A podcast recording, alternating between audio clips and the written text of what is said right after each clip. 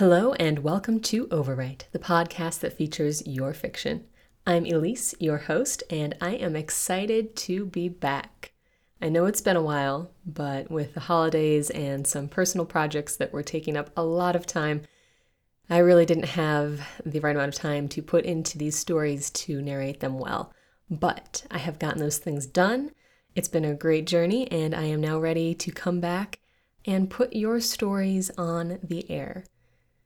Coincidentally, it seems that a lot of us will be spending more time at home, so you've got some time to maybe put finishing touches on a story or expand another story because you're not sitting in traffic for those hours each day, whatever it is.